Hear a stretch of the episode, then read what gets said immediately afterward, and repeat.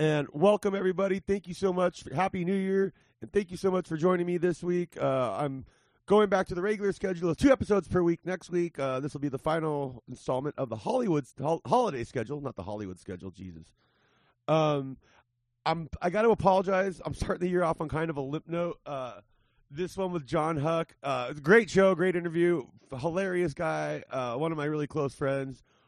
But we had some technical difficulties with his internet shorting in and out. I'm doing the best job I can on the editing, but I, I don't have uh, so long. I don't have my entire life to dedicate it to the process. So I hope you are patient with the, some of the little pauses. Uh, there's some good stuff in here though, and I really appreciate you guys. Uh, con- uh, all the reviews we're getting up to 60 reviews right now, or, or ratings. Please, please go on to iTunes or wherever you're listening and drop us five stars and leave a little comment. It is doing wonders to help the show grow, and you guys are all a huge part of that. Really appreciate it. And here's Jon Huck. And welcome everybody. I got my man right here. Um, he is the only one of my friends to ever throw out the first pitch at a minor league baseball game. With I, I, think I don't know.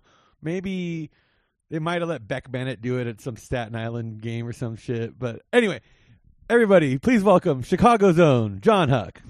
Oh my god, dude! You had to start out with. I think I think it's time. I mean, we might as well release the tape of that with this, right? When this comes out. I mean, that's not a bad idea. It's like uh like the, uh, this this one's going to come out in a couple weeks from when we're recording it. So, yeah, we can make we can do a big uh, lead up to that. It's just it's kind of it's it's a little bit of shame that I carry around, you know. I don't think you should because here's the thing: is you got to stand there and do it. Not many people get to. Not many people get.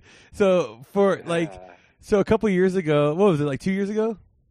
I would say it was, yeah, probably two years ago. Yeah. So what was it? You were headlining the Brea Improv. No, no, it was it was even well. Oh yeah, okay. I met, I was featuring for like Chris Porter, I think, at the at the Brea Improv, and I had on a uh, a Reno Aces hat, a minor league hat, and I talked about baseball and the 66ers on stage. I mentioned something.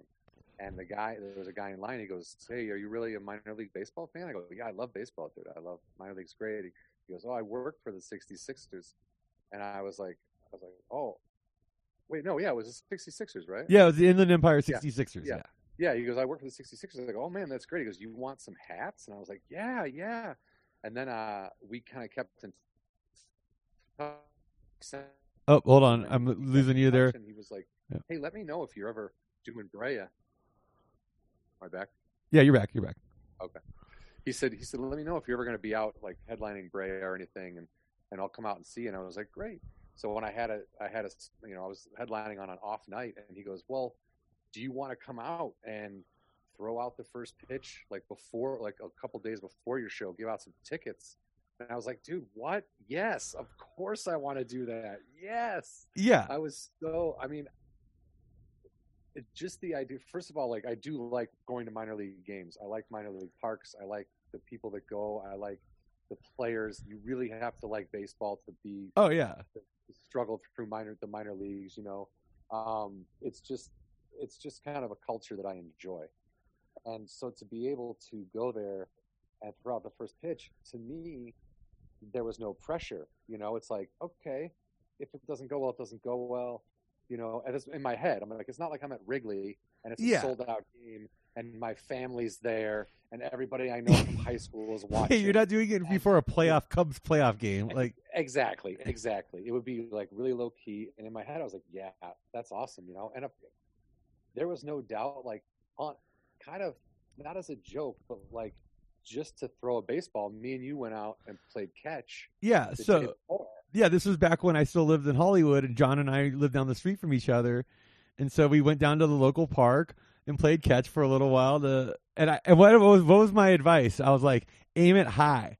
Because you're gonna want, you're you're naturally gonna just kind of throw it into the ground. So you're gonna want to like almost aim it over the catcher. Well, what I think the problem might have been was that when we were playing catch, we were just both on the same level. yeah, you weren't on a mound. the mound is something I haven't like even when I played softball uh, as as little as five years ago, there's no mound. No. There's no mounds. So the mound, I haven't dealt with a pitcher's mound since I was 14. Yeah. So we played catch, and that was fun, but that did nothing No. to get me prepared to throw a first. It pitch. just made sure you didn't pop a ligament in your elbow. Yeah, that's exactly. It was like more to make sure that I didn't have a cramp or start crying, or yeah, or like my shoulder gets thrown out of joint. You know, it was. And then they sent. You know, we went out there with. There was a high school kid out there with me doing it for another reason. You know, he was there to do it, and I was two people throwing out first pitches. The kid got it, boom, right over the plate. man. Yeah, but I mean, you expect Right that's like the college kids on uh, Jeopardy. yeah, where it's like, dude, you expect them to do good. Like they're they're training for this every day. yeah. You just read a book. It's been a while for me. Yeah, exactly, exactly. But like, so Yeah. you, so yeah, you and I uh, head from Hollywood out to San Bernardino, where the Inland Empire 66ers play, and it was a fun little road trip where. Like Jon's a big road rage guy, so the slightest bit of traffic, he's screaming at everybody on the freeway for, I'm for- better now. I'm for better like now. for like it's like, and it's a 50 mile trip so for 50 miles Yeah. straight in traffic jon's screaming was- at everybody on the planet it was a lot of fun but I see that's what what's funny is like I don't I never remember I, I never remember car rides that way. But but most people who ride with me are like, oh yeah, so he was yelling at people for an hour, and I was like, well, I, I'm sure in my head, I'm sure those people had it coming. Like Yeah. they were probably fucking morons. and I had my weed vape pen, so I was just getting high, laughing the whole time.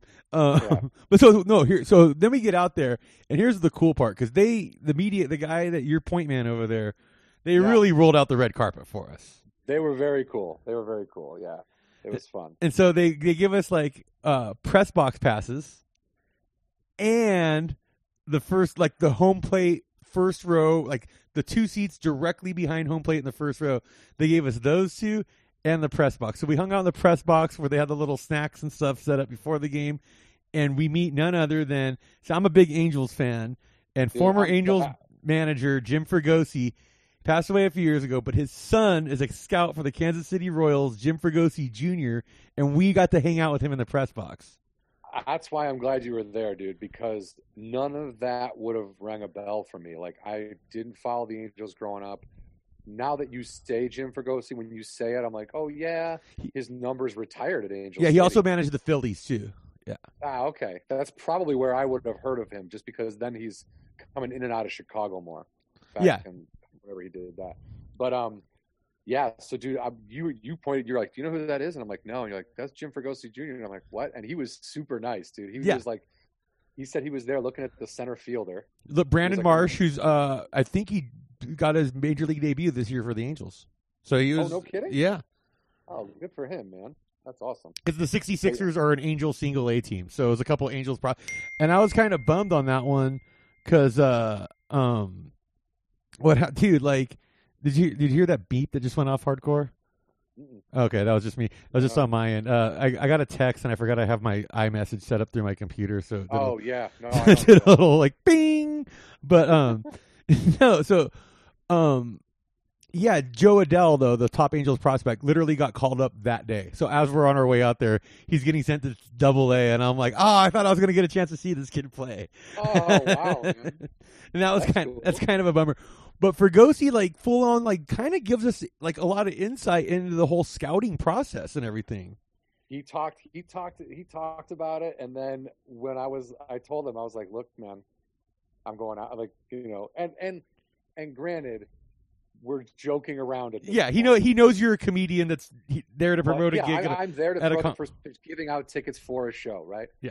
he, but in my head i'm like well i'm gonna go out there and give it a good whipping right over the plate you know it'll it'll look it'll look tight you know and I go, so, but I was like, yeah, you should, you should check me out if you guys, if Kansas City's looking for pitching, you might want to, you might want to just peep this, you know? Yeah. And obviously, like I said, we are joking around, we're laughing, but in my head, I'm like, yeah, man, I'm gonna whip this thing over the plate.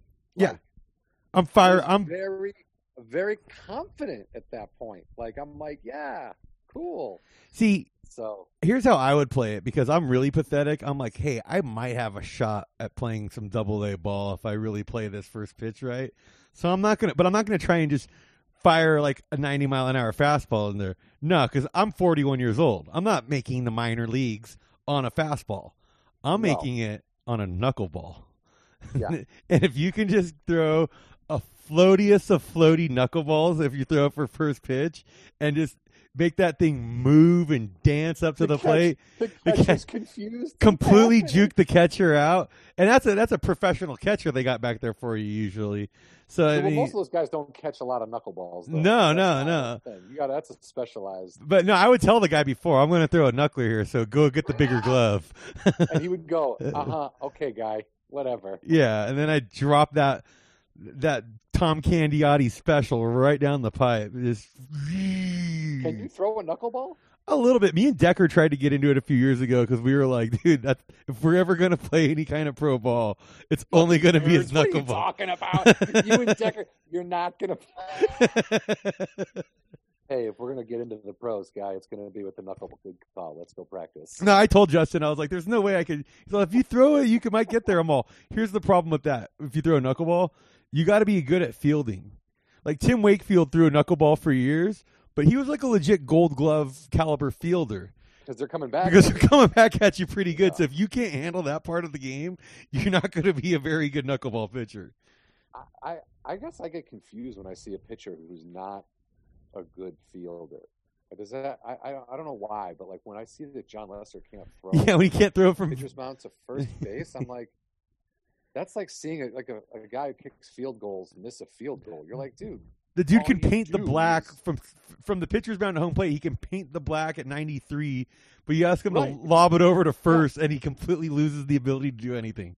in my head, I was like, why doesn't Anthony Rizzo squat down like a catcher, and then just like yeah, just fire me a Lester whip it, whip it at him as fast as he can. Give me a changeup, dude. something, dude. I don't know, man. I just that always boggled my mind. But yeah, so Fregosi was very cool, and then I went out there. We walked out there. What we went out with uh, the mascot guy. yeah, yeah. The the Two, they have two mascots, right? It was like a mechanic dude with a big head, and then like it was like a piston, like a giant piston, I think it was, or like an exhaust pipe or some shit. oh, I thought it was like a gritty, like just a red floppy. I can't remember. It kind of smelled because after I went, he hugged me and he said that was the worst fucking thing I've ever seen. I was like, oh, nice. he really said that? Yeah. Oh yeah, man, yeah, I yeah. did- He goes, oh my god. He was laughing. He goes, oh my god, that's the worst. But but in my head, I'm like, wait, dude, aren't you the? But he's got a big. No one can see what Dude, he's saying. first off, it wasn't that bad. Like as a guy, as a connoisseur of Dude, bad first pitches, Video. Companies. This people are gonna go, dude. ugh." I'll tell you what, the the worst first pitch I've ever seen. Remember when uh, gold medal Olympian uh, Carl Lewis tried to throw out the first pitch? Or, Well, Fifty Cent. I mean, yeah, like I mean, here's the thing: Carl Lewis was considered to be at the time was considered to be the best athlete on the planet, and the dude literally gave the worst. I understand he's not a he's not a ball player, but man. You should be you should be coordinated enough to throw it somewhere in a reasonable direction and aim it like towards the plate at least. Like I think I think I want to say he threw it behind him. but I think that speaks to how different sports are different. Like you use different parts of your body, and like just because Carl Lewis, you know, like Bo Jackson, people like Bo Jackson and Deion Sanders, that is like an insanely. That's a far more impressive skill than I think a lot of people might understand. To be able to be that, be able to be that good at two professional sports like that, that's insane. You know, there's a long. Like I was going over like two sport guys that you don't even think about, but like okay, Tom Glavine was drafted by the L.A. Kings in hockey. He was a dope hockey player. Oh. Yeah, Well, I know Elway could have played baseball. Tom Glavine was drafted by the Kings in the same draft that they drafted Luc Robitaille, and they drafted him like two rounds before they drafted Hall of Famer Luc Robitaille. Oh wow, I didn't know that. Yeah, I didn't know that. yeah, Didn't Glavine just reti- like what? Didn't he just something happened with him? he's in the Hall of Fame. He just got in the Hall of Fame like a year or two ago, I think it Okay. was. But yeah, like that's one of those crazy ones where I was like, wow, like the Kings drafted two Hall of Famers in one draft. One just happened to be a baseball player. I never understood that because I mean, when you think about how just like the college life for a college athlete is so intense, to be able to like work two sports into all that. It's like Well, you know, there's a move like you see, like Kyler Murray in the NFL now. He did this where, but like, or he tried to do it, but there's some guys that like, okay, if you pay your own way, like, like some guys will sign a baseball contract out of high school and play minor league baseball in the Oh. summer, and then play college basketball or football during the school year if they get the clearance from the big club. So like, really, UC, I remember UCLA years ago uh, had two defensive backs, Ricky Manning Jr. and Matt Ware. Uh, both played in the NFL for a little bit, but both were in the Seattle Mariners out- organization as outfielders, and they would play short season minor league ball and then go play like they would play like the the sixty game schedule, the single A sixty game season or whatever. wow, you'd think the clubs wouldn't want them doing that. They didn't want them, want them playing pro football. Yeah, well, they didn't dude, get get they didn't get that big of signing bonuses or whatever. But it's like I don't know. Back then, it was like, especially in baseball, it was just like get the best athletes you can, and if you can get them to stick with it, it's like how Yeah. Russell uh, Wilson from the Seahawks, how he's on the Yankees now. I think where he was on the Texas Rangers, and then they traded him to the Yankees. But like he was a dope second baseman, and so now he just shows up in spring training in his off season for football plays like four innings in spring training, signs some autographs, hangs out, takes some batting practice, and he, you does know, he really? yeah, yeah, yeah. He didn't do it this year, obviously, with COVID, but he, Oh. he he's done it the last couple spring trainings before that, where he goes. I didn't know that, dude. yeah, dude. So he's somehow he's actually, but he doesn't take any money out of the organization. I th- I mean no, because he's not like actually playing during the like he got a signing bonus from the Rangers, I think, when he originally signed a pro baseball contract, but he's not getting because he's not playing minor league games, so he's not getting a minor league salary. Oh, okay, yeah. So it's not like okay, No, it's totally just like a like a ceremonial like figurehead he type. thing. enjoys it and he can. So and Yeah. why not? And the spring training is the perfect place for that kind of stuff. I mean, minor league. I mean, Yeah, it's like have him have him play like in a garbage B game somewhere where normally you wouldn't sell tickets to that game, but now you are because you have an NFL MVP playing. that. Dude, remember when um, Manny Ramirez uh, had to go down to the minors, and he played for the Isotopes. Yeah, with the Albuquerque Isotopes. Yeah, yeah, and uh, like a baseball team literally named after a Simpsons baseball team. Yeah. Um, but like th- those games were sold out. Like pe- people were like clamoring to get. You know what I mean? It's like I think that's awesome when like a guy comes down and then everybody shows up at a game. It gives those players or do, usually play for nobody or the like, granddaddy of minor league baseball players, Michael Jordan. Like, imagine going to see Dude. him play in, dude, everybody. in Birmingham, Alabama. dude. couldn't get tickets, dude. You couldn't get tickets, and he wasn't. I mean, he's all right. He was okay. He was You know what I mean? honestly for a guy who hadn't played since high school, he did a lot better than he should have. Sure. But I believe also the catchers were straight up telling him what pitch was coming down the plate. it's like, hey man, I'll help you try and get as many hits as possible. Sign some shit for me after the game. Yeah, sign some shit for me and get more seat, get more asses in the seats because that's just fun this way. You Yeah. know? Terry Francona um, was his manager in the minors. Did you know oh, that? Oh, really? yeah. I think I did know that because I've seen that documentary. the documentary, yeah. That's the bus or whatever.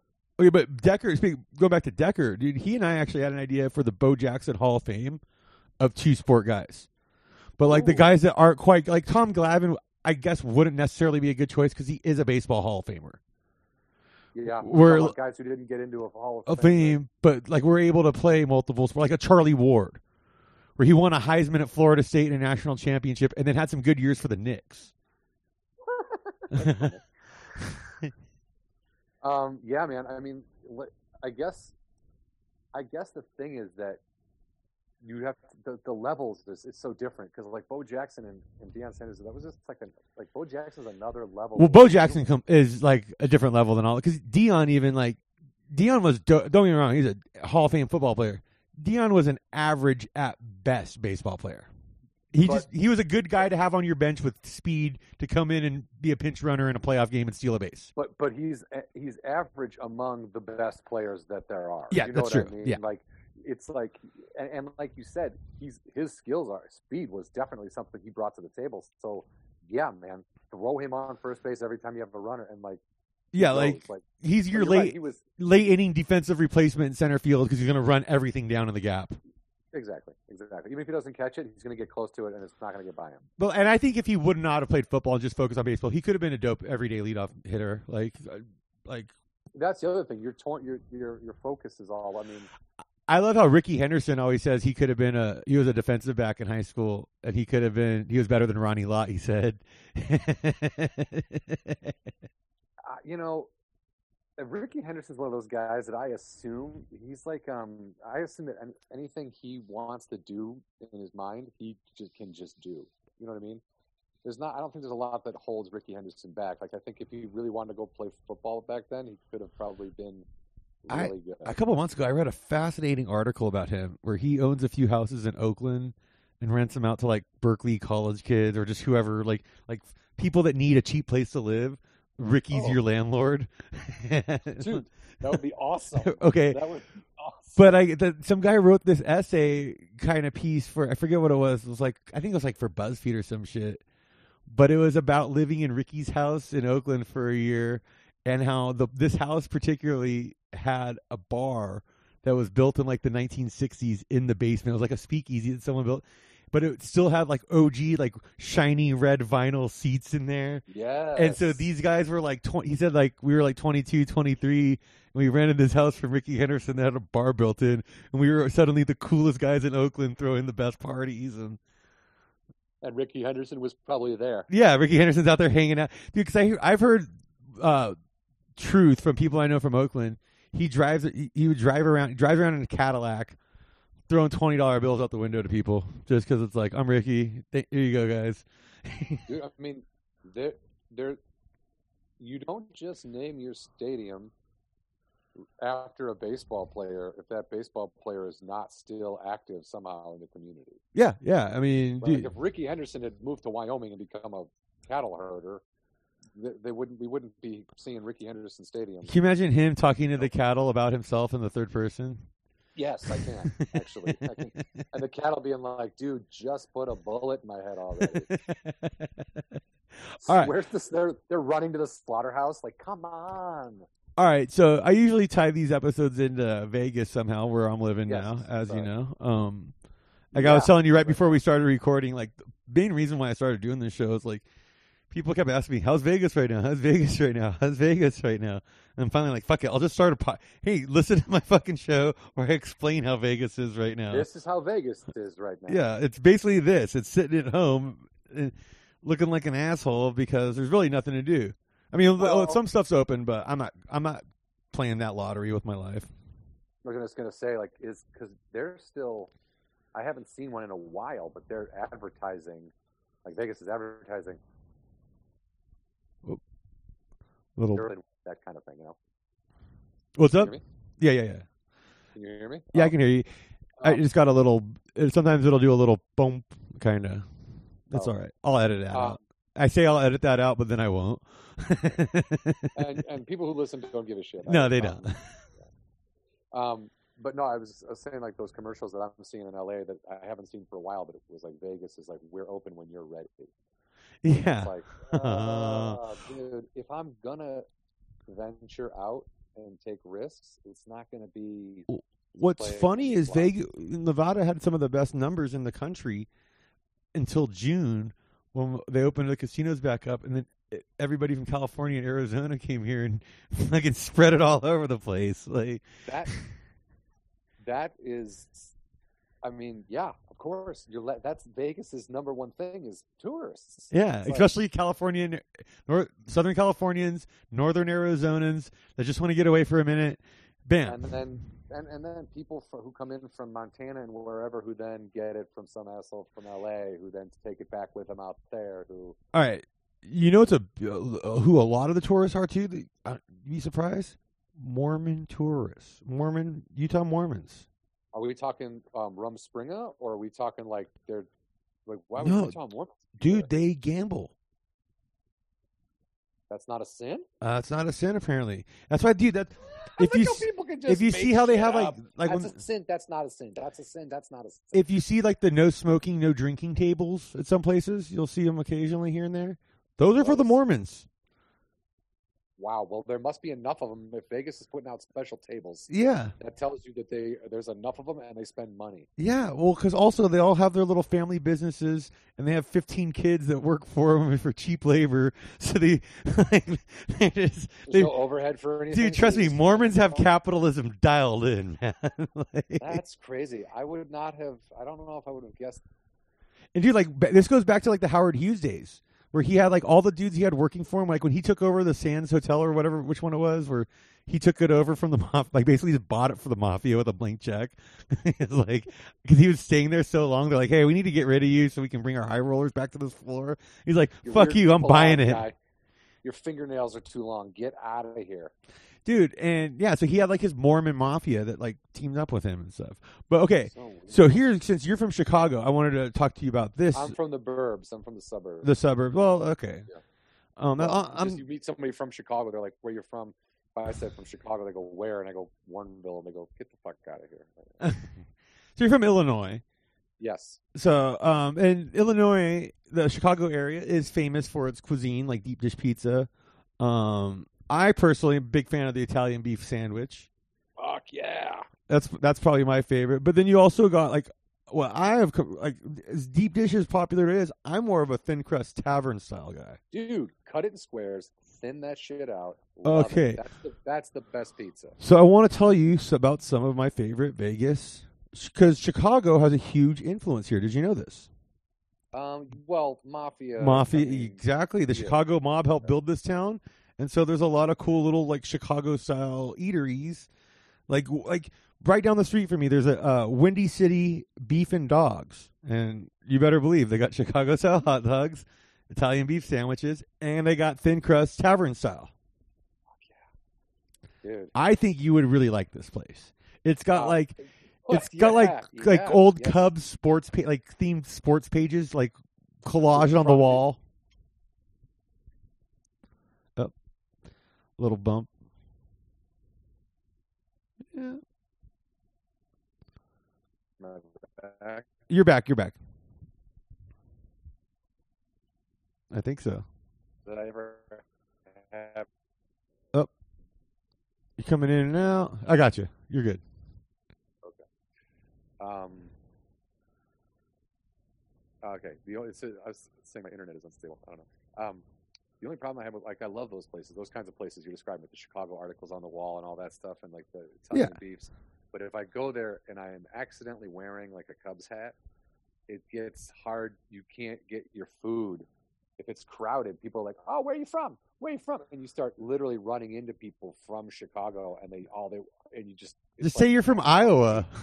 I know. I just, I'm like, one time I was like, it's just a hat, and then I just kind of ran away because I was trying. I was so hungry, just wanted to eat, and this guy would not stop talking to me. So I was like, ah. but like, yeah, I, I that place you just described, dude, Italian beefs and thin, a thousand pounds, I would. I, like it popped like, out for just a second like- there, but that was perfect. It worked perfect. Oh, no, but like, dude, yeah, Italian beef. Like, I I, I get them hot and uh, wet. uh, yeah, dipped all the way dipped, right? Yeah, yeah, yeah. Like the the soaked or whatever. Yeah. Yeah, um, it was so funny. We, my wife and um, her her mom were in Illinois like before we got married or whatever. And my my mom, we usually get Portillo's or like um, my mom likes this place Buona Beef, so it's like you get trays, just trays of Italian beef, you know, for like catering or whatever.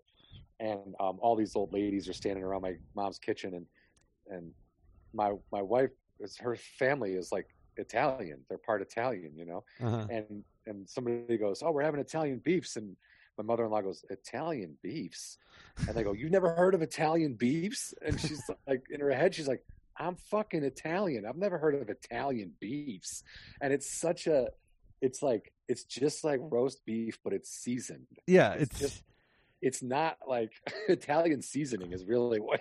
it's basically just season. It's it's basically like an Italian like Italian seasoning on roast beef, and you eat it like a French dip on a on a Italian bread with giardiniera. yeah. The key so- is the giardiniera.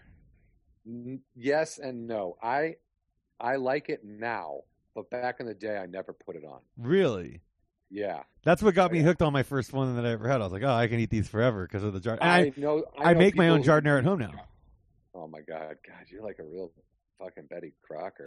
well, it's also looking at dude. I'm. I, it's a quarantine in the middle of the. Fu- I mean, I live in the middle Yeah, of I a know, fucking I desert. you're like, I use sand and I make it.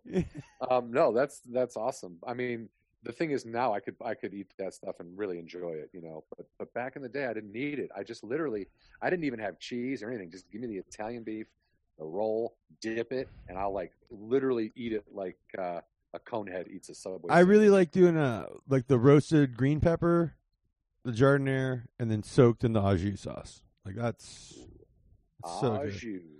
Real au jus. and that's okay. So I read about the history of the Italian beef, and uh, I guess it was some like dude who had a hot dog cart in uh, like the Italian old old timey Italian neighborhood of Chicago, and he got like a cheap like sh- like a top round of beef. And he's like, "Fuck, I don't know what to do with this," but he's like, "It's so cheap, I got to do something." So he fucking like seasoned it up or whatever, and then like sliced it, and then Started making sandwiches. started making sandwiches. And peop- and all of a sudden there was like a line around the block for these sandwiches. And They're then he's like. "Fuck hot dogs! I'm gonna sell fucking beef sandwiches." If And- you, it depends on what what you can get cheaper, I guess. You know what I mean? Like, Yeah, and and if if it's in demand, I mean, at that point, people had had the hot dog. They're like, we've had hot dogs. yeah, I know what a fucking hot dog is. But I when I go to Portillo's or when I go to those places when I'm back home, I and I see people just having a hot dog. I'm like, dude, you're not getting a beef. You're not Yeah. getting a beef. How then- are you not getting a beef? Then you have the combo where they put the Italian sausage on with the the Italian beef. That's that's real good too. I, I don't I don't hate that. I don't hate that at all. You, you know what? Like, because I feel like the Philly cheesesteak it gets way too much run, where the Chicago Italian beef is just as good, if not better.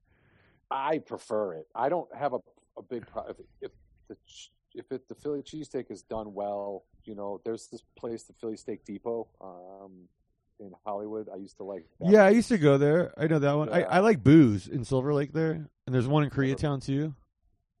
Oh, you got to order Boo's. It's right there. Um, like you know where Akbar is. yeah, yeah. Okay, it's like right there at Fountain and uh, Virgil. It's like on Oh, that okay. intersection right there, right? Be like so Oh, just that's right over by where you used to live, kind of. yeah, yeah, yeah, yeah. So it's like right behind where the McDonald's and Del Taco and all that shit is, just down the street from that kind of. But yeah, that What's it called? What are you calling it? Boom? Boo's, B O O apostrophe S, like boo, Ah, like boo. my boo, like my boo has a has a steak sandwich spot. But they also have a location on Wilshire in Koreatown over by um, HMS Bounty. I'm losing him again. Oh, Yeah, man. I mean, it's right now. If I'm gonna eat food, my back. yep, you're back. Okay. that might be something to order. You know, been doing a lot of takeout. Yeah, dude, they have uh, good cheese fries too. You get the Cheez Whiz. But like, uh, welcome to two fat guys talking about food with Scott Bowser. But I've I, if I've you're gained 25 Listening, no, I'd be lying if I said I haven't gained twenty five pounds during dude, this. your your Twitter feed makes it sound like your job of the hut. Dude, I mean, I'm getting there, dude. I'll be there before. I'll be there by sometime next spring. You and your girlfriend have opposite um, social media feeds. Like, yeah, she's like, she's losing weight. Going, biking, I'm hiking, I'm going out, I'm I'm eating right, and then I'm I'm seeing your feed, and I'm like, are they still together? What's happening? Well, see, because I she because she's been on unemployment because her the convention center's been shut down where she's working, and so I have my, my job still going. So I go to work all day, and then she's got time to go biking and hiking and all the fun stuff.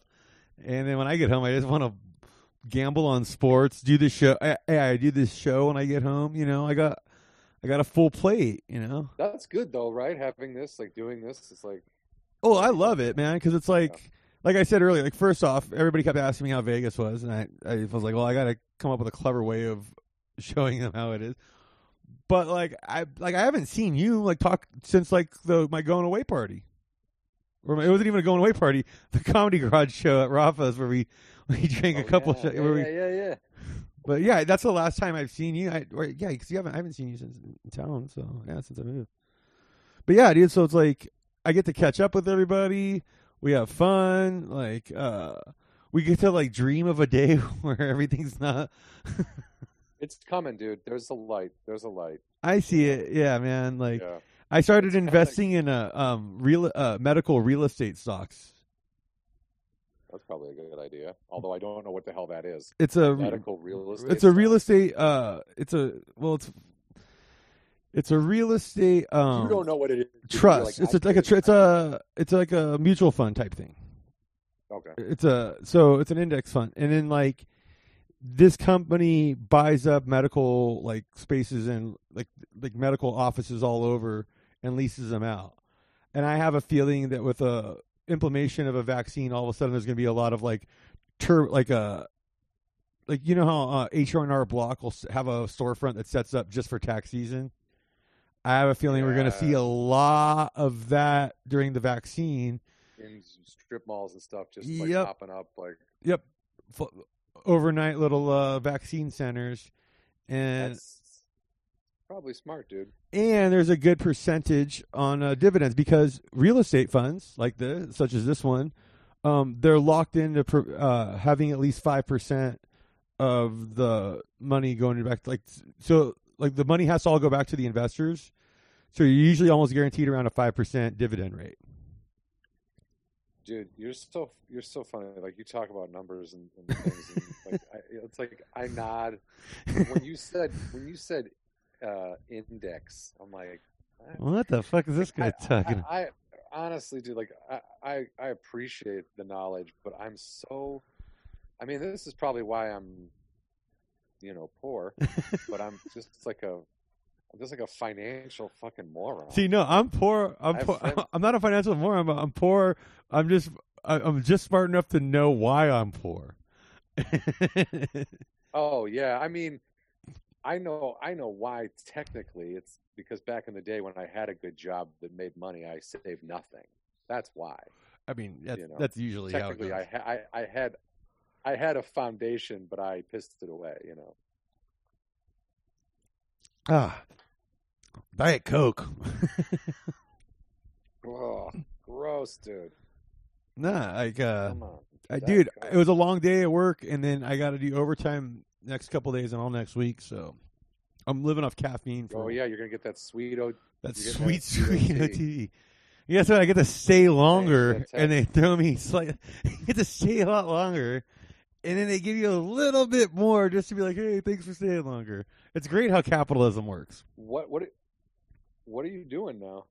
I work for a, um. Well, I'm not going to name them because they're not paying me to advertise for them, but I work in the cannabis business. Oh yes, yeah, Yeah. yeah, yeah. Okay, yeah, so I work for a weed company. you know that's how, how come they uh, won't sponsor this? I, I it's not that they won't. I mean, I haven't quite, you know, approached it right. I guess yet, but I have a. I try not corner to promote. president of the company in the bathroom. I, I've already promoted Windy City Beef and Dogs on here for free this episode. I don't need to be promoting anything else for free. Although, but but see if they get wind of that, and they're going to be like, "Here's coupons." yeah, And I mean, Windy City Beef and Dogs. and also, like, I don't want some rogue asshole listener finding out exactly where I work and then being like, "I'm going to set the rest of my life Yeah, to getting no. this guy fired," because those people are out there. Dude, I know it's I couldn't imagine like trying to get someone else correct. fired.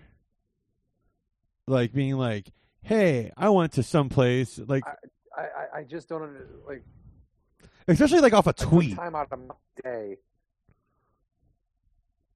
Oh man. Uh. Yep, yep, yep. You're you're an empty you're an empty person. I think. I lost oh you for a second there again. Yep.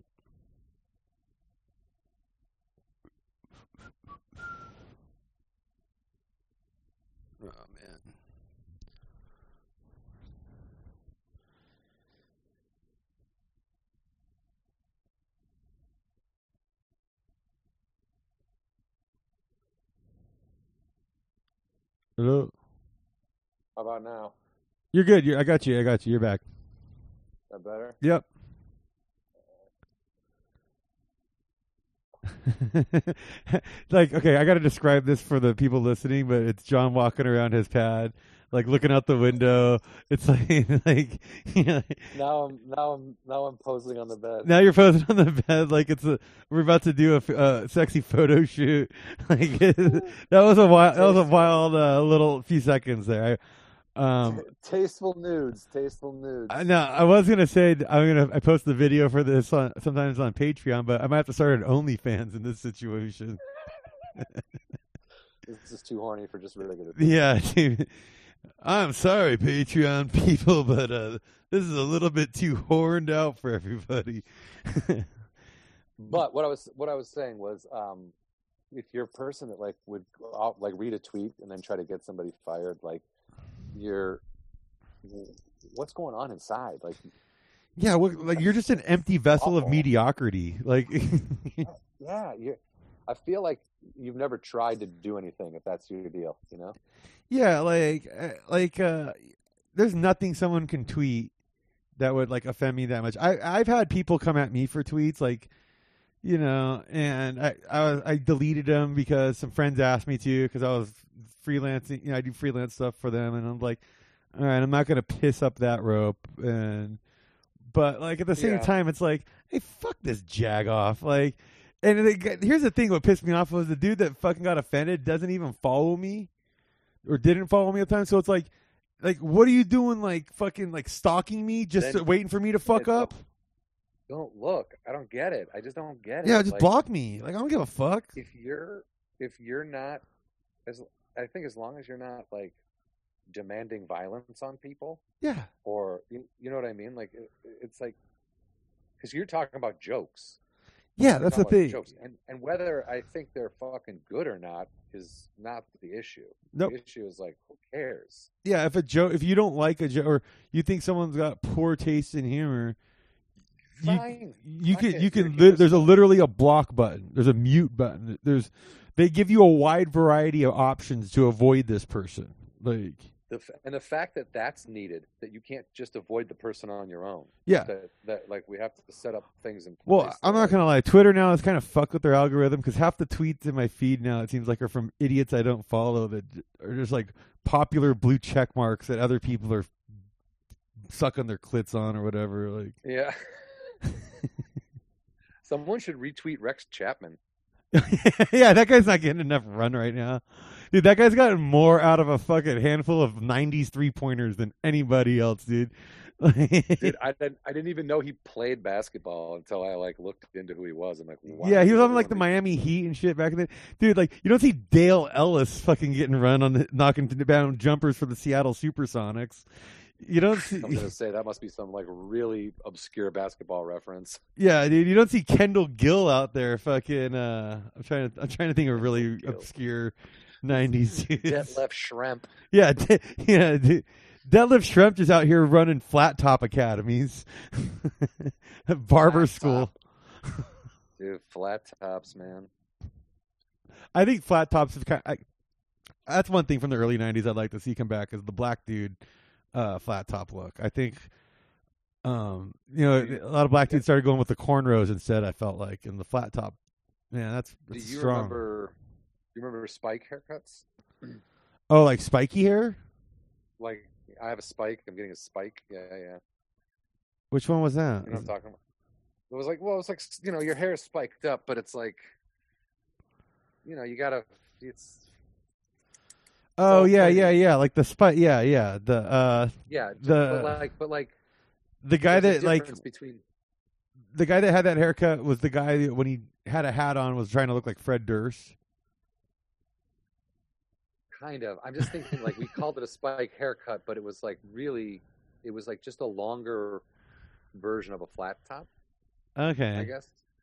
But I went. I was like, I wanted. I had regular hair. My mom cut my hair when I was a kid, and I wanted a spike haircut because I thought it looked cool. But my hair is way too fucking thin to like get to stand up. You know what I mean? Uh-huh. No matter how short you cut it. So I was like, I don't care. I want a spike haircut. My mom was like, Well, I, I don't know how to do that. So your dad's going to take you to get a haircut. And my dad took me down the street to a barber, like an old man barber, like an old man. Like he was like a hundred, and he was like, "What do you want?" And I was like, "I want a spike haircut." And he goes, "What?" I'm like, "I want a spike haircut." And this dude just proceeded to give me a flat top, just short, just a fucking.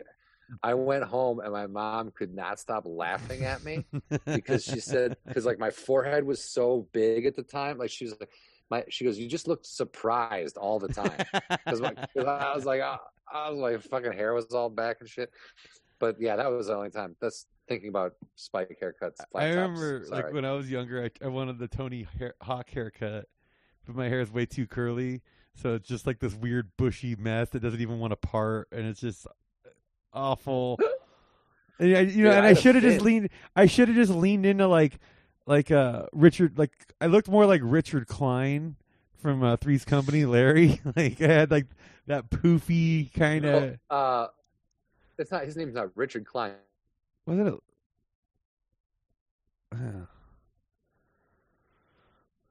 Oh man. I lost you again but you're going to be right back, and then we'll figure it out. I promise. There you go. You're back. Ah, I'm back. no, I thought it was Richard Kline, the guy that played Larry. Was I thought that was his name? Uh, maybe it is. Maybe I'm just thinking of um, uh, the comedian. He's also in the Barry Levinson film uh, Liberty Heights. Have you ever seen that? No. Wow. What a fucking deep cut though. With uh, Joe Mantegna and uh, um, Adrien Brody and Ben Foster. It's like a character actor Whoa. clinic, bro. Dude, and speaking of Joe Mantegna, um, Chicago guy. Owned, yeah, he, but him and his wife own the the Taste uh, in the Valley. Dude, it's, it's, it's done now, but they had they were selling Italian beefs and pizza. The Taste, uh, Taste of, that's Amore Taste of Chicago. Is that it? Uh, no, it was just called the Taste. Um, That's Amore Taste like, of Chicago is his location here in Vegas. Oh well, then they oh they closed the one here. They closed the one here so, too, but I don't know if it's it might reopen after COVID. I'm not sure. Ah, uh, okay. Is it in a casino or is it? Just, no, it's just it's just on the uh, on like a strip mall. It's next to a, a cool dive bar I like. So nice. Go in there and have a drink while waiting for a pizza to get made. You know, it's not bad. Um, no, but Liberty Heights, dude. Uh, that's a good movie because Joe Mantegna plays a Jewish numbers runner, and uh, Adrien Brody and Ben Foster play his two sons. And it's like a coming of age story in like 1960s Baltimore.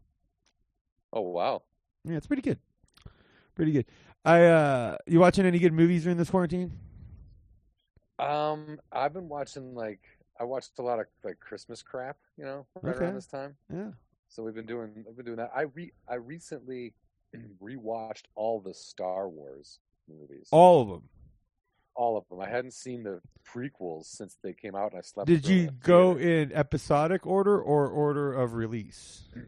We went in episodic order because we'd already uh, we'd seen them all. Like I, I hadn't seen the last one. I hadn't seen the newest. The newest one. How'd you how'd you like that? I liked it. I like them all. I mean, they're they're all they're all fine. You know? I didn't really like, like, the the newest one, but I should probably rewatch it because like when I watched it, I saw it in the theater here in Vegas, and I didn't realize it was a 3D theater, and that kind of pissed me off because like I'm not a huge 3D fan. And that was, can be annoying. It can be. Annoying, yeah, yeah, it's it's a it's a little much, you know, and like it's unnecessary for a movie like that. Too. Exactly, dude. Like I don't need like for like the new avatars. Like I don't need to fucking see it in like the craziest 3D ever. Like there's already a lot going on there. Yeah, exactly. Yeah, dude. James, well, I think James Cameron built a fifty thousand person city in New Zealand to make three three sequels to Avatar. To a movie nobody wanted. Yeah, it's pretty amazing. I don't, I don't think Avatar was awful. I did not care for that movie. Yeah, most people didn't. I, I don't think I ever saw it actually. like, but yeah, dude. But what's funny to me is yeah, he's making that? three sequels at once. It's not like not like I, they did this with Back to the Future where they made part two and part three at the same time. But It's a did it trilogy. with Superman one and two too. Superman one and two. Really? I didn't know that. Yeah, that, they fired, and then they fired Richard Donner in the middle of Superman two. Whoa. And then he ended up doing Goonies, and then that's right? why that that's why Gene Hackman is not in Superman four or Superman three. Three. That's what they replaced him with the Richard Pryor character. Is that the one? Well, they replaced him with um a, an old a different guy, and then Richard Pryor was also in that movie. Yeah, yes. yeah. But like, they felt Margot Kidder isn't in three either. They felt the, they didn't like the way the director was treated, so they did they said they Ah. weren't going to do three, and then they came back for four, I guess. Which I don't know why. Kind of a weird move. the whole thing is weird. After Superman two, it gets dicey in the, world of Superman. Well, I asked you about movies because um, one, um, I just did a movie episode with Paul Danke a little bit ago, and uh, it's like Paul. episode five where we went over all our favorite Vegas movies, and I, I forgot one, and dude, I forgot Go. Oh my god, that's one of the. f- I haven't seen that movie forever, but what was that? Ninety nine. Ninety nine, I want to say, yeah. I And feel like that movie came out just as I moved out here. And Taye Diggs from Go follows me on Twitter. I'm thinking I need to get Taye Diggs on the show. Hey Diggs, hey Diggs follows me too. He's he's a really interesting cat. yeah, man. Uh, dude, Jay Mohr is in Go. Scott Wolf. yeah, Scott Wolf. Dude uh william fichtner plays the cop there in that scene with those guys and he's one of my favorite like random character actor guys like Dude, who's the? Is that the dude who? Who's the dude who tries to sell him Amway? that guy That dude, that Yeah. guy is awesome. yeah he's great every he, he pops up in all he usually plays like a sleazy like cop that's like i'm doing it by the book but it, by the book's wrong and i know it but i'm doing it anyway like If being wrong is wrong, then I don't want to be right. That- Okay, all right. uh, like you usually like no he's great uh dude timothy timothy olyphant olymp i can't remember Olyphant. Olyphant, yeah. I always forget how to say Yeah. his name. Dude, I pre like that guy. pre Justified and pre Deadwood, he's in that. Like he's great, dude. He is fucking awesome. You ever watch Justified? Uh, you know, I've started to try to watch it a bunch of different times, and I feel like I just don't care enough. Yeah. See, here's what I like is it's one of those stupid shows I can throw on, and um, it's just good enough to uh, I'll watch, but I don't have to be invested in the storyline at all. Each one's like a self-contained episode. Yeah, I think what happened was I didn't I didn't get invested in the characters, and by episode three, I was like, didn't care.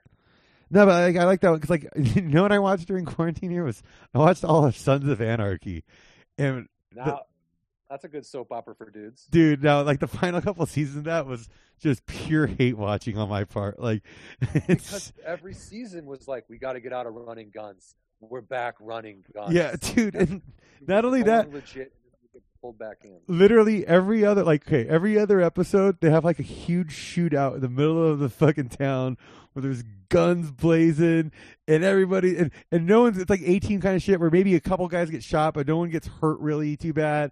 There's no major casualties. No one gets arrested. No one ever gets arrested, but then they'll do like one murder per season where that one's following them around now for the storyline. Like, are they going to get caught for that one?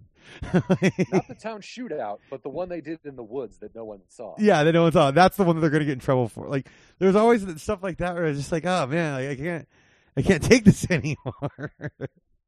I, the, I mean, yeah. I, by the end, it was just I was very much admitting that it was a soap opera for men yeah, to watch. and- because like I'm a huge like Sopranos is probably is my all time favorite show, and and to me, what makes The Sopranos is the comedy on it. It really is like a highbrow one hour comedy. Because, like, Goodfellas and, okay, The Godfather shows what a, a insanely powerful boss, the, the decisions that go behind that, right? Goodfellas showed us the day in, day out, like, schemes and hustles that these guys are pulling the robberies, the, the cigarette bootlegging, all that kind of shit. The right? lower guys on the pole, yeah, how they rise up. yeah, how they make their money, how they get. The, but see, Sopranos is more about them hanging out, busting balls, eating deli meat, and that, and, to, and that's what makes it. Like those are my favorite things. Yeah, it's like, oh, dude, that, like that's that's where I'm like, oh, I could definitely do this. balls, Eating deli meat, I'm in. Yeah. Oh, oh, and I don't have to. I can wear a tracksuit all day. Oh, this is definitely shaping up. Fucking crime might not pay that well, but it's comfortable. Yeah, it's very comfortable. And no, like, but see, that's where I, I mean, and The Sopranos does show high level decisions and the, the schemes and all that, but really, it shows like how, for the most part, these guys sit around doing nothing all day. For the and for the most part, like there's there's they might have some crime smarts, but most of them are dipshits. yeah, they're very, very dumb. guy- Like, it, what's funny is like how these guys are like math geniuses on terms of like. You owe me sixty thousand at two point five points per week, and you so it's this much. And on the, if you don't bid, it'll be this much. Like I put nothing on paper. I remember it. All. Yeah, like dude, like they got they can do that, but like literally can't remember like their kid's birthday or whatever. Like it's like they can't like figure like they they also like don't um there's there's no like uh there's no culture there's no deep culture with those guys like the italian there's italian history and there's italian culture and there is like um you know italians have done and they just like i remember one episode tony's like you know italian guy invented the phone and then they took it from him Fuck. But that, that was it like it was like that was like their only kind of like I don't know. It was just weird. Well, just and weird. to me, it's like there's They're always a good representation of the Italian people. if you've ever known anybody that has been to prison, you um like there's always those guys that have like go to prison, read two books in the ten years they're in there, and come out thinking like they fucking went to law school, like like they're experts on the planet Because now. Because prior to that, they hadn't read anything. They had never read anything, so it's like oh, and it's like the.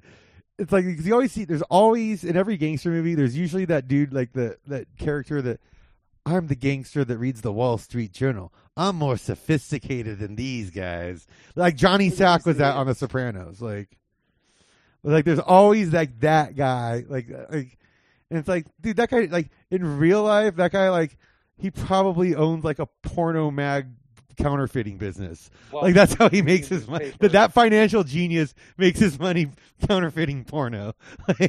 Yeah. And he's reading a newspaper that's written at a fourth grade level. Yeah. Like, intelligence it takes to read a newspaper isn't great. Like, No, it's not a great intelligence, but it's still like he's the guy. Like, oh, look at the bookworm with the fucking Wall Street Journal. Yeah, be wearing like a cardigan, like wearing a cardigan with like reading glasses, trying to make them. Like, I always like that when gangsters go on trial. cup of coffee. When like a gangster goes on trial and they'll fucking, uh, all of a sudden they try and make him look like a school teacher, where it's like the, in every other picture of it, like John Gotti or whatever, like every other picture they're wearing like ten thousand dollars suits, fucking. like, like This meager, this man, his meager salary. How could he possibly commit these crimes? you ever hear about uh, Chin Gigante? Like, I, th- there's no one I want to play more than Chin Gigante in, in his life story. Uh, he was the boss of the Genovese family in New York, and he was they called him the Odd Father because he walked around in a bathrobe. He was an old, he was a boxer, and when he was older, he was just pretending to be a punch drunk old man in his bathrobe, and he'd walk around talking to mailboxes to make the so the FBI guys watching him would see him doing all that. Thought he was crazy. But then he'd get in a fucking like he he lived with his mom, but then he'd he go to his mom's house, and then like they'd see a, like a Cadillac pull up into like the garage, and he'd sneak in there, and then they'd see him exit like at a social club in a fucking badass suit, play craps all like he was a full on gangster, but he acted like by day he pretended to be a mentally ill man walking around in his bathrobe in the neighborhood, like like, and it worked forever because he wouldn't let anybody in the family say his name. His name was uh, he went by the chin because they were only allowed to point to their chin when they were referring to him in a conversation. So his he was never mentioned on wiretaps, on the tape, yeah. and so like he had gotten around it all. And for a while, they thought a completely different guy, uh, Fat Tony Salerno, was boss of the family.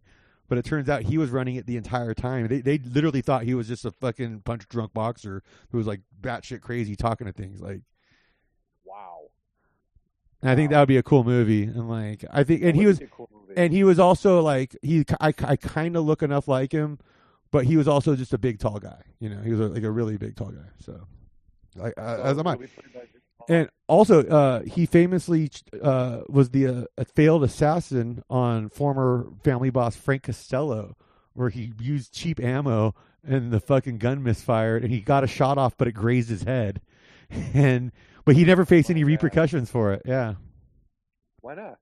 because he was fucking because he did it on orders from the new boss, and so he took that. Costello took that as a message. Hey, I'm stepping aside with my life, and and walked away Oh, from. it. really? Yep. And Vito Genovese took over. This is the Lucky Luciano crime family.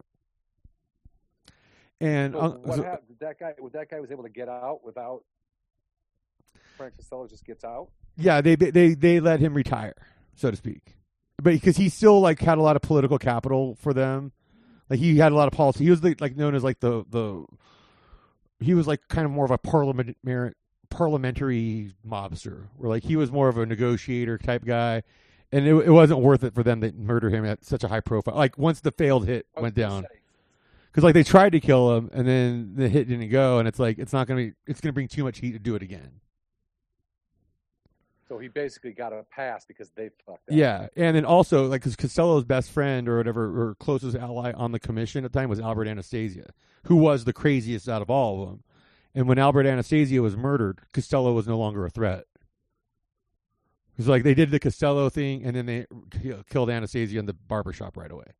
And once he, Anastasia was gone, Costello knew he didn't have like major muscle behind him anymore, and that let Vito Genovese rise to power. But Lucky Luciano, who had been exiled to Italy, and Meyer Lansky, they teamed up with Carlo Gambino, who is now replacing Anastasia as head of that family. They teamed up to have Vito Genovese arrested on a heroin charge and sent to prison because they they were too, they were almost too afraid to try and have him killed because they knew it'd be tough to fucking like he's he's too wary. They're not going to get him out in the open. They're not going. It's it's too difficult. Like so, they had him sent. The, they had a guy lie and say that he fucking bought heroin from him, and it was like they, they they basically this major boss that orchestrated like all this shit, the commission and all this stuff. But you know the Appalachia meeting where it's all the mobsters running through the forest at the beginning of an- analyze this? Yeah, where it's like yeah, that, that okay. So V- vito genovese part of it was he tried to organize that meeting to call himself the boss of all bosses. When that meeting got raided he lost all his respectability.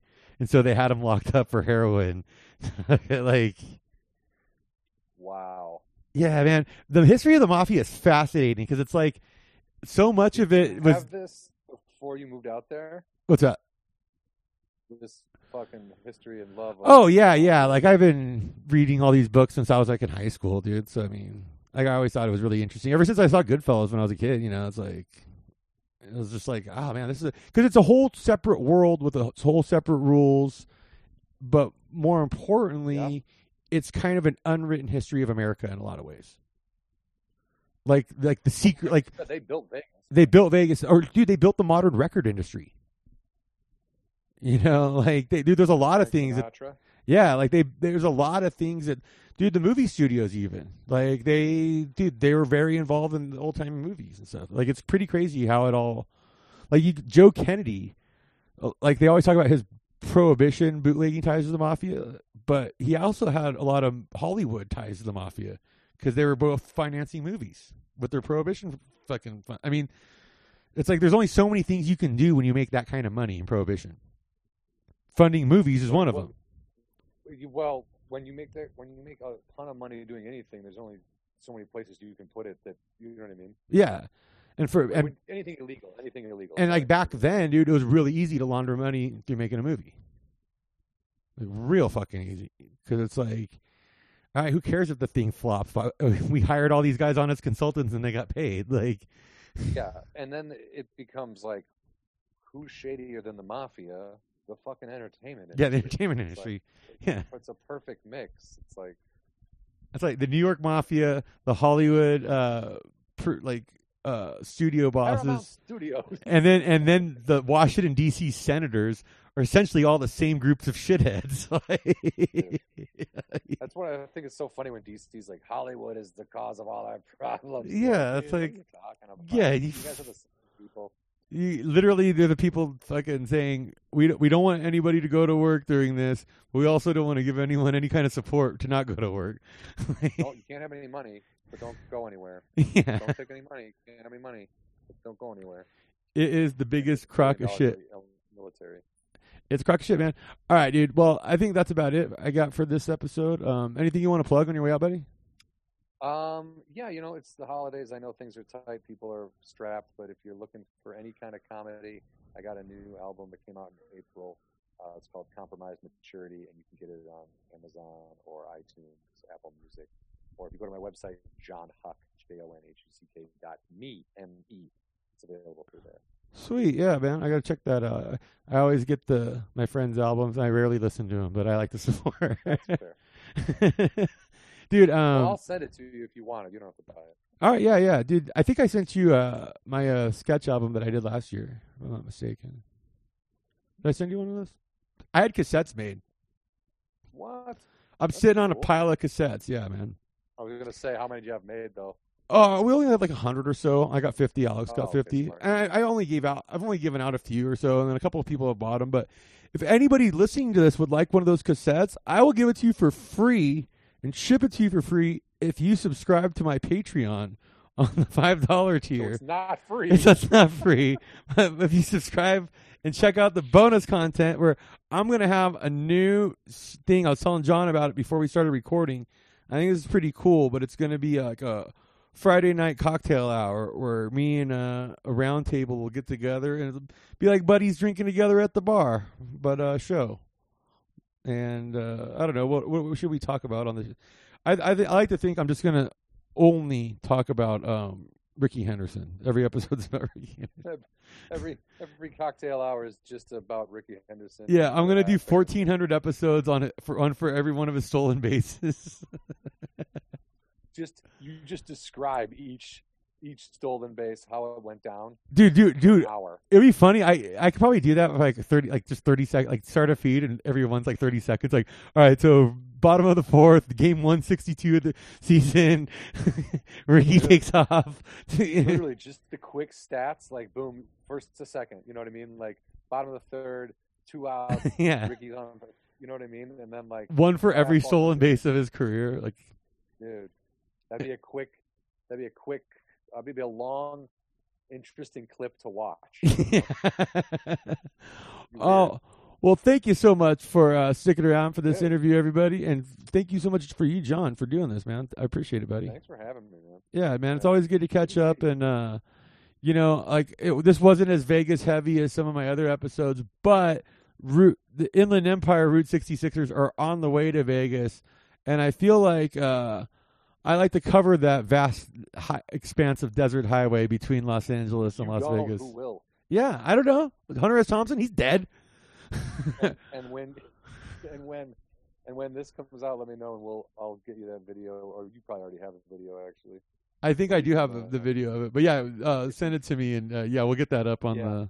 I'll put that up on the Patreon for free, so people can see it there and decide if they want to see what else is over there. Thank you so much, everybody, and I am Scott Bowser, and goodbye. And that was Jon Huck, everybody. Thank you so much for checking out this week's show. We'll be back with a couple new episodes next week with uh, Sean Green and Ben Berman. And then I got CJ Sullivan and more people lined up after that.